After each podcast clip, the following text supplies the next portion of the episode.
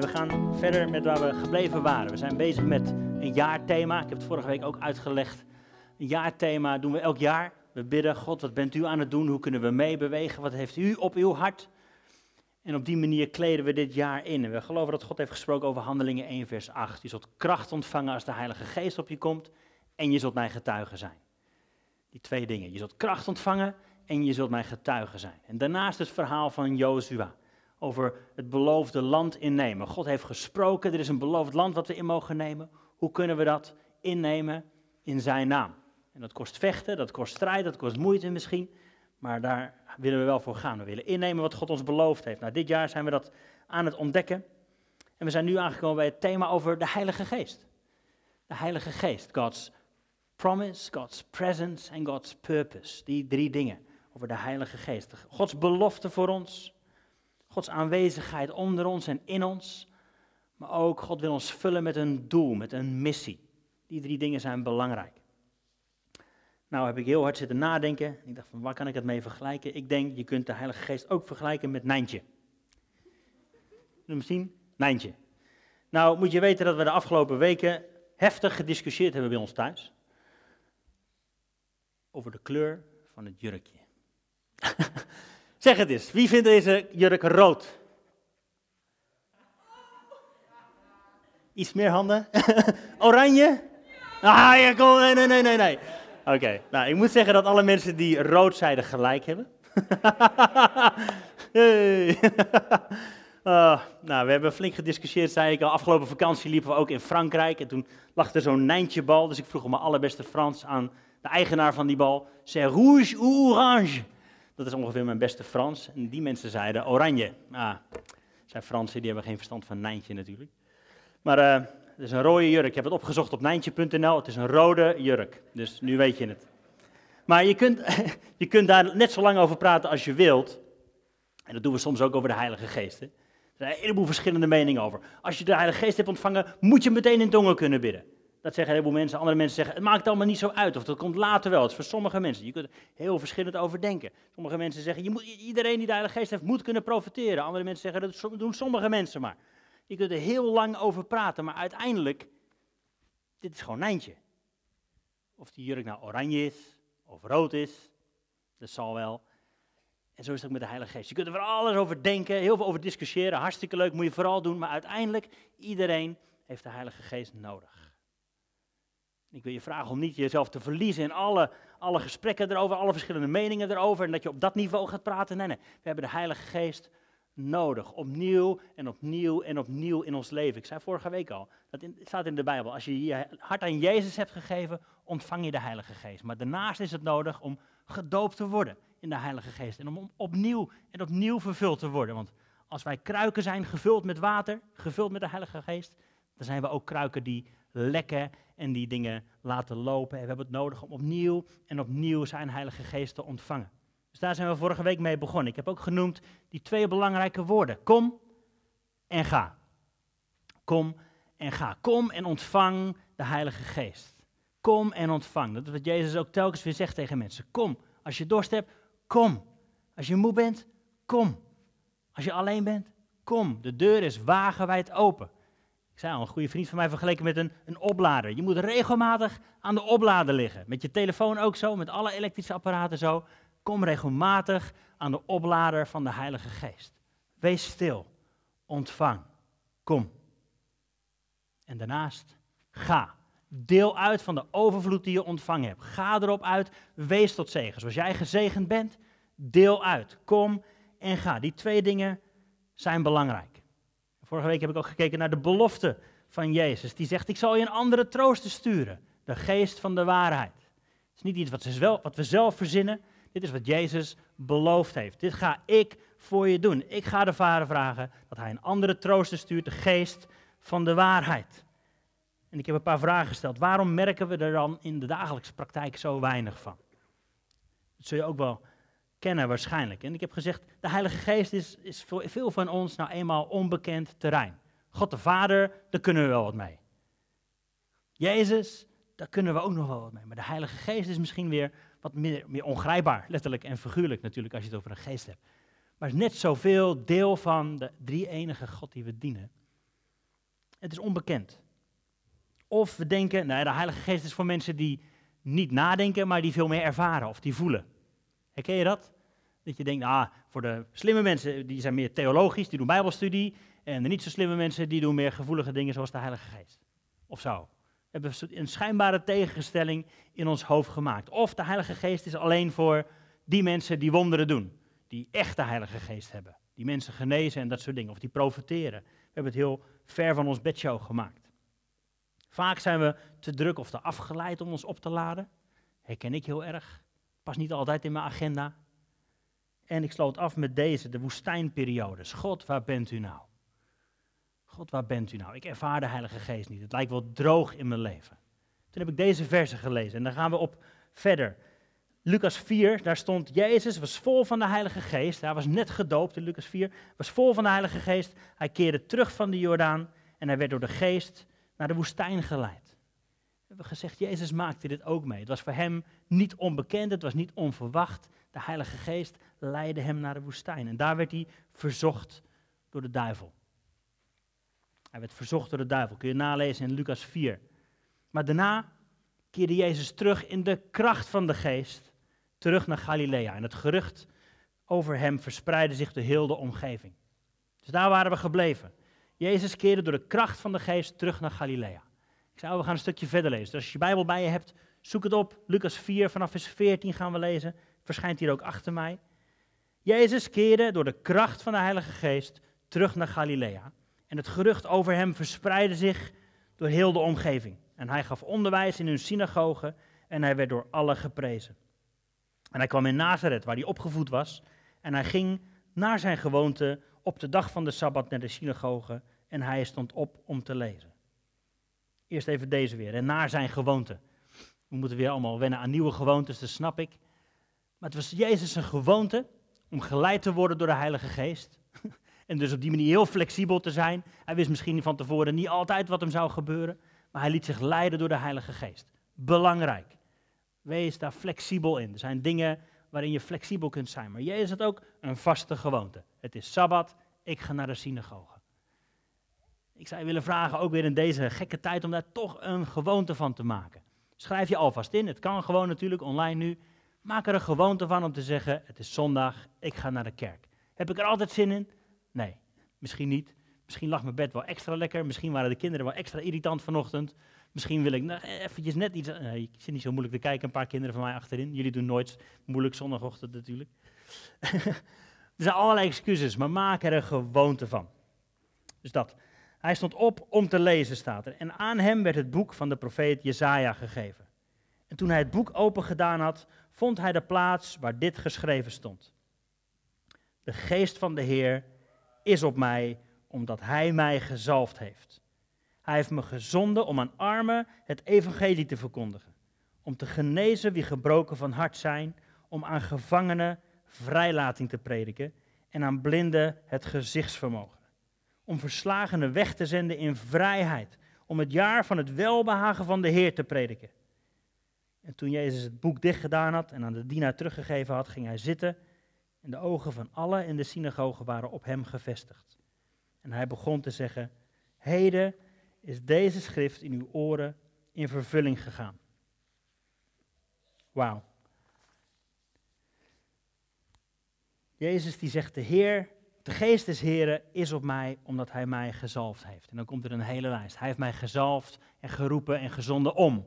Puntje, puntje, puntje. Ik wil een paar dingetjes uitlichten vanochtend. Een van de dingen die er niet in staat is, de geest des Heren is op mij, opdat heel veel mensen naar de hemel gaan als ze doodgaan. Wij hebben soms het evangelie versimpeld tot dat. Toch? Ga naar de hemel als je doodgaat. Weet je al waar je naartoe gaat als je doodgaat? Zo'n evangelisatievraag. Maar Jezus heeft het daar hier niet over. En eigenlijk, als je de hele Bijbel doorleest, heeft Jezus het daar nooit over. Maar wij hebben het vaak gereduceerd tot iets wat gaat over een volgend leven. Terwijl Jezus hier heel duidelijk het heeft over hier en nu.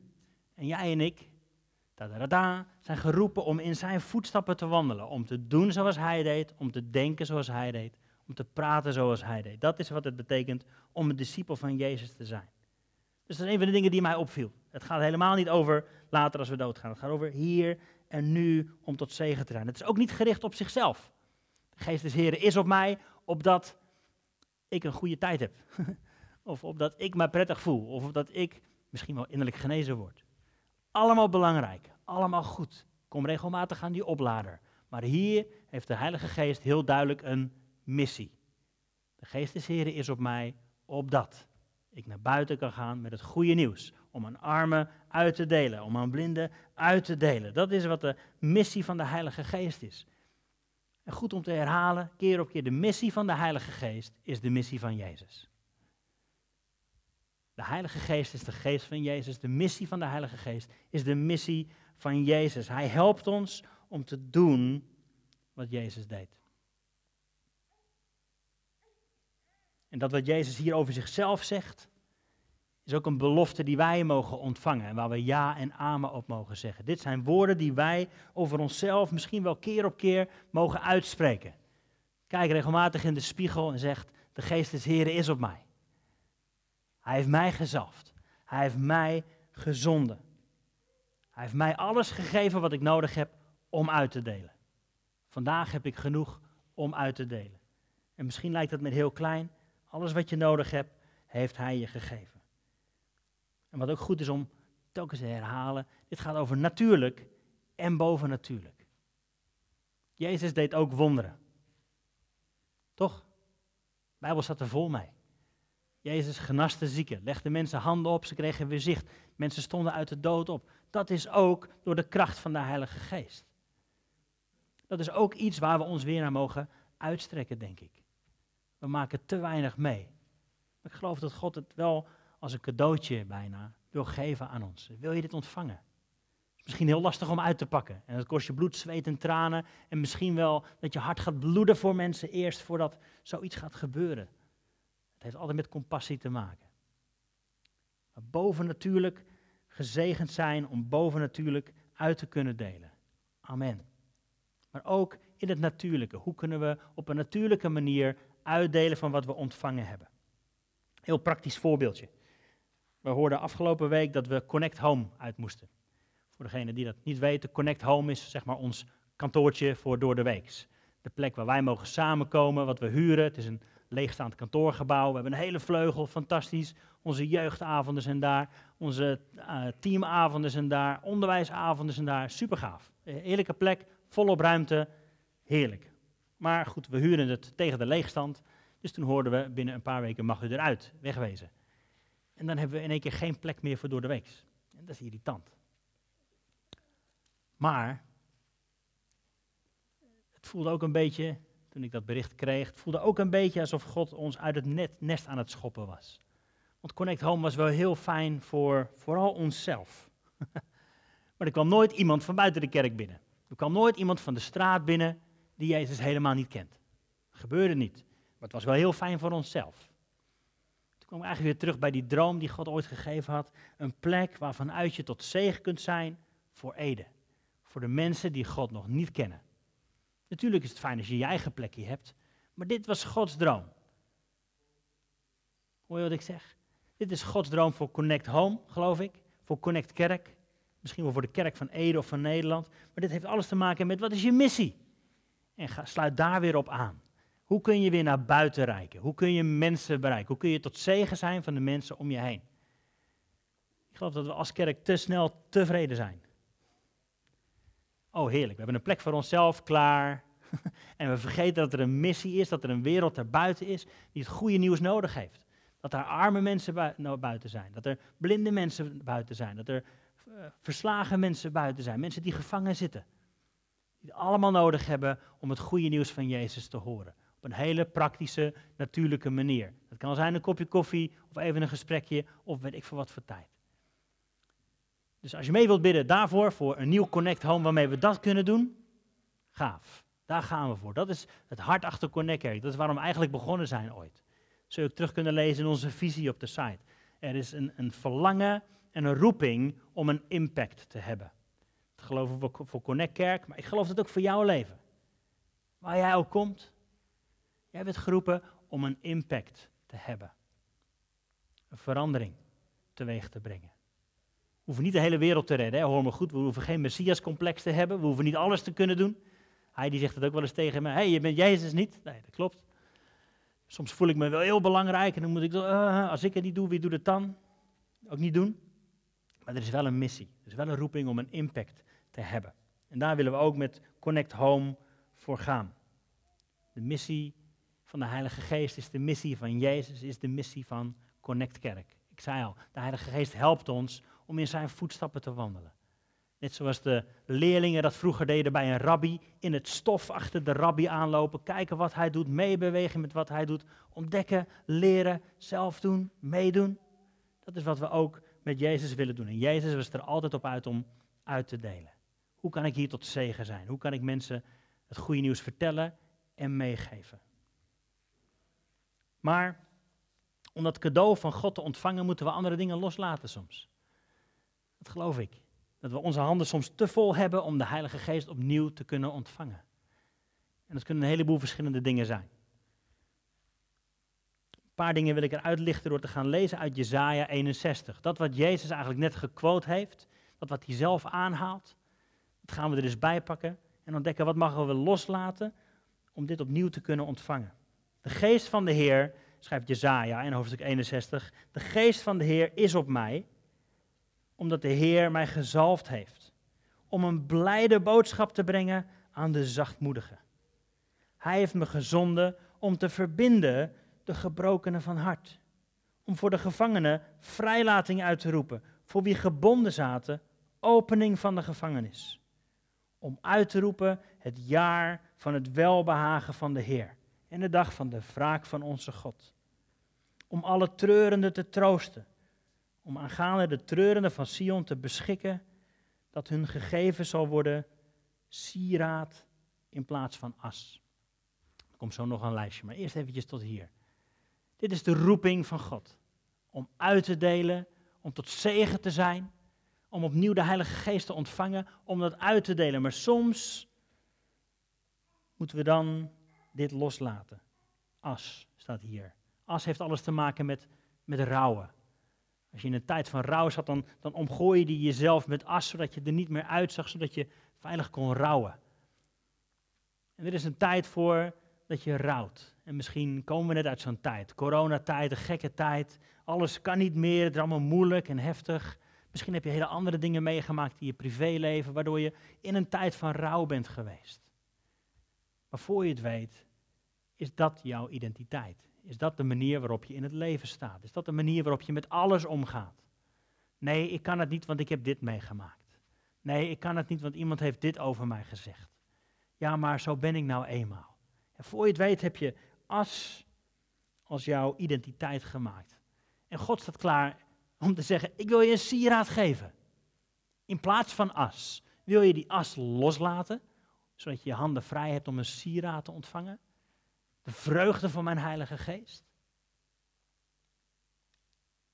Belangrijk dat je je as leert los te laten. Je mag het teruggeven aan God. Sieraad in plaats van as. Vreugdeolie in plaats van rouw. Wie kan er een beetje meer vreugde in zijn leven gebruiken? Wij allemaal, toch? Ik heb niemand horen schreeuwen, juichen, joelen net. We kunnen allemaal een beetje meer vreugde in ons leven gebruiken. Amen. Vreugdeolie, dat is wat God je wil geven. Als je de Heilige Geest opnieuw ontvangt, is er vreugde. In zijn nabijheid is volheid van vreugd. Ik geloof dat de kerk van God bekend zou moeten staan om de lol die er is onderling. Om de vreugde, om de grappen, om de hilariteit.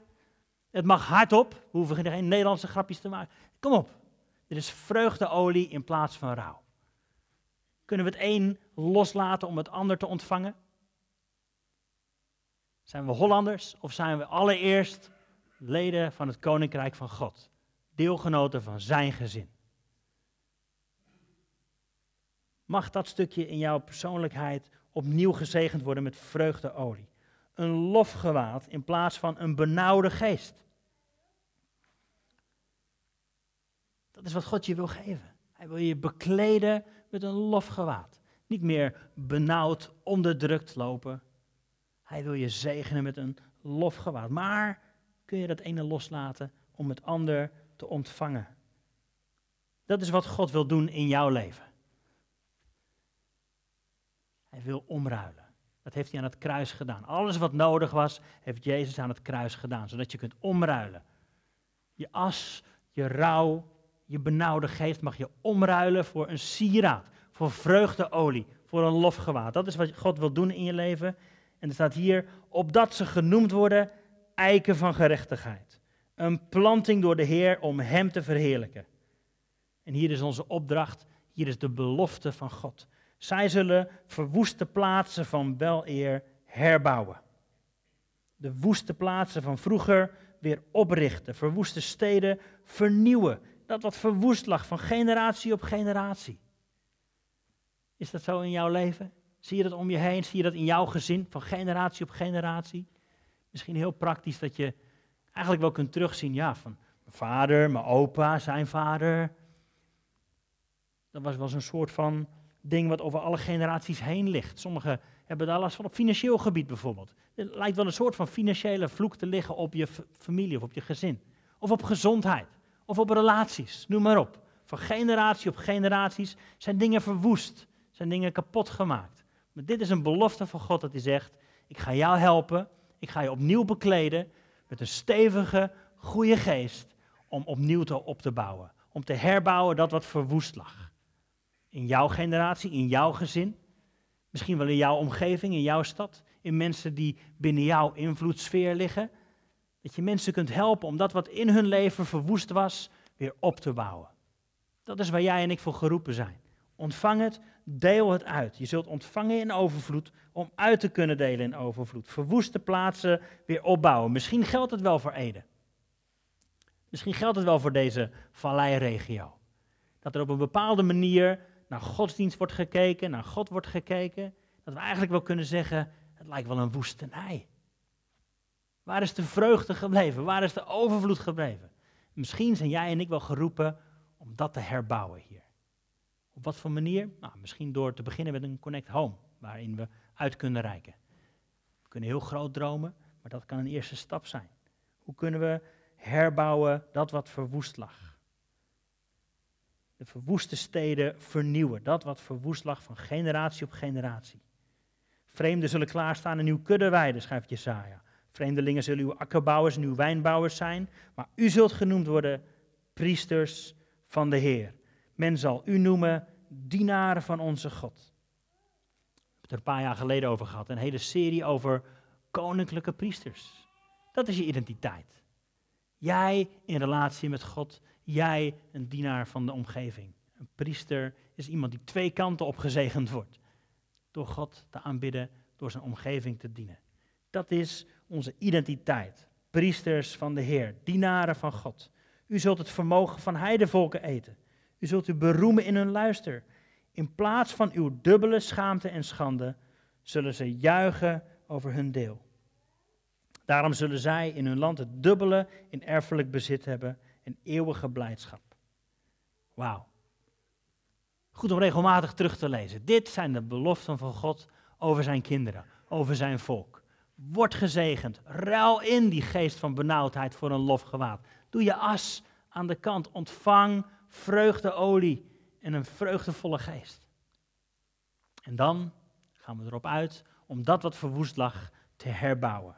Ruil in, ontvang en deel uit. Dat is de oproep die ik zou willen doen vandaag. Ruil in. Misschien kunnen we eenvoudig gaan staan en de Heilige Geest uitnodigen om ons hart te onderzoeken. Hij kent de diepte van onze geest, dat wat we zelf misschien helemaal niet meer zo goed weten. Hij kent de diepte van jouw geest. En daar waar je misschien zonder het te weten vast hebt gehouden aan, aan je oude identiteit, aan je as, aan je benauwde geest, willen we hem vragen, wilt u spreken en het inruilen? Wilt u vreugdeolie laten stromen? Wilt u onze benauwde geest genezen en een lofgewaad omhangen? We samen bidden? Heer, u kent ons. U houdt van ons. U heeft ons geroepen. U zegt, in mijn huis is er een plek voor je. Je bent welkom thuis. En net zoals die verloren zoon denken we, nou, laat ik maar een dienaar zijn. een beetje aan de rand gaan zitten, maar we vergeten dat de Vader klaar staat met wijd open armen. En een vet gemest kalf. En een ring en een nieuw kleed en een nieuw leven en een nieuw begin en een nieuwe identiteit. We zijn uw zonen, we zijn uw dochters. Hier en daar waar we vast hebben gehouden aan dat wat eigenlijk niet bij ons hoort. Dat wat u weg wilt wassen van ons. Wilt u ons helpen om los te laten? Zodat we u, uw Heilige Geest, uw sieraad, uw vreugdeolie kunnen ontvangen. Wilt u ons opnieuw vullen met uw geest? Maar ook wilt u ons influisteren. Wat zijn de verwoeste steden in mijn leven, in mijn generatie, in mijn karakter? Wat is verwoest? Wat zijn de verwoeste steden in deze plek, in deze buurt, in mijn familie, in mijn omgeving, in Ede, in Nederland? Wat mogen we herbouwen? Geest wilt u zo rondgaan. Of we hier nu zijn, straks later thuis luisteren of meekijken. U wilt ons hart aanraken opnieuw.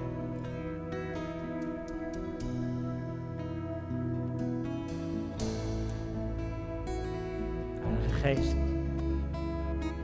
wil u alle ruimte geven om ons te leiden naar de troon van de Vader.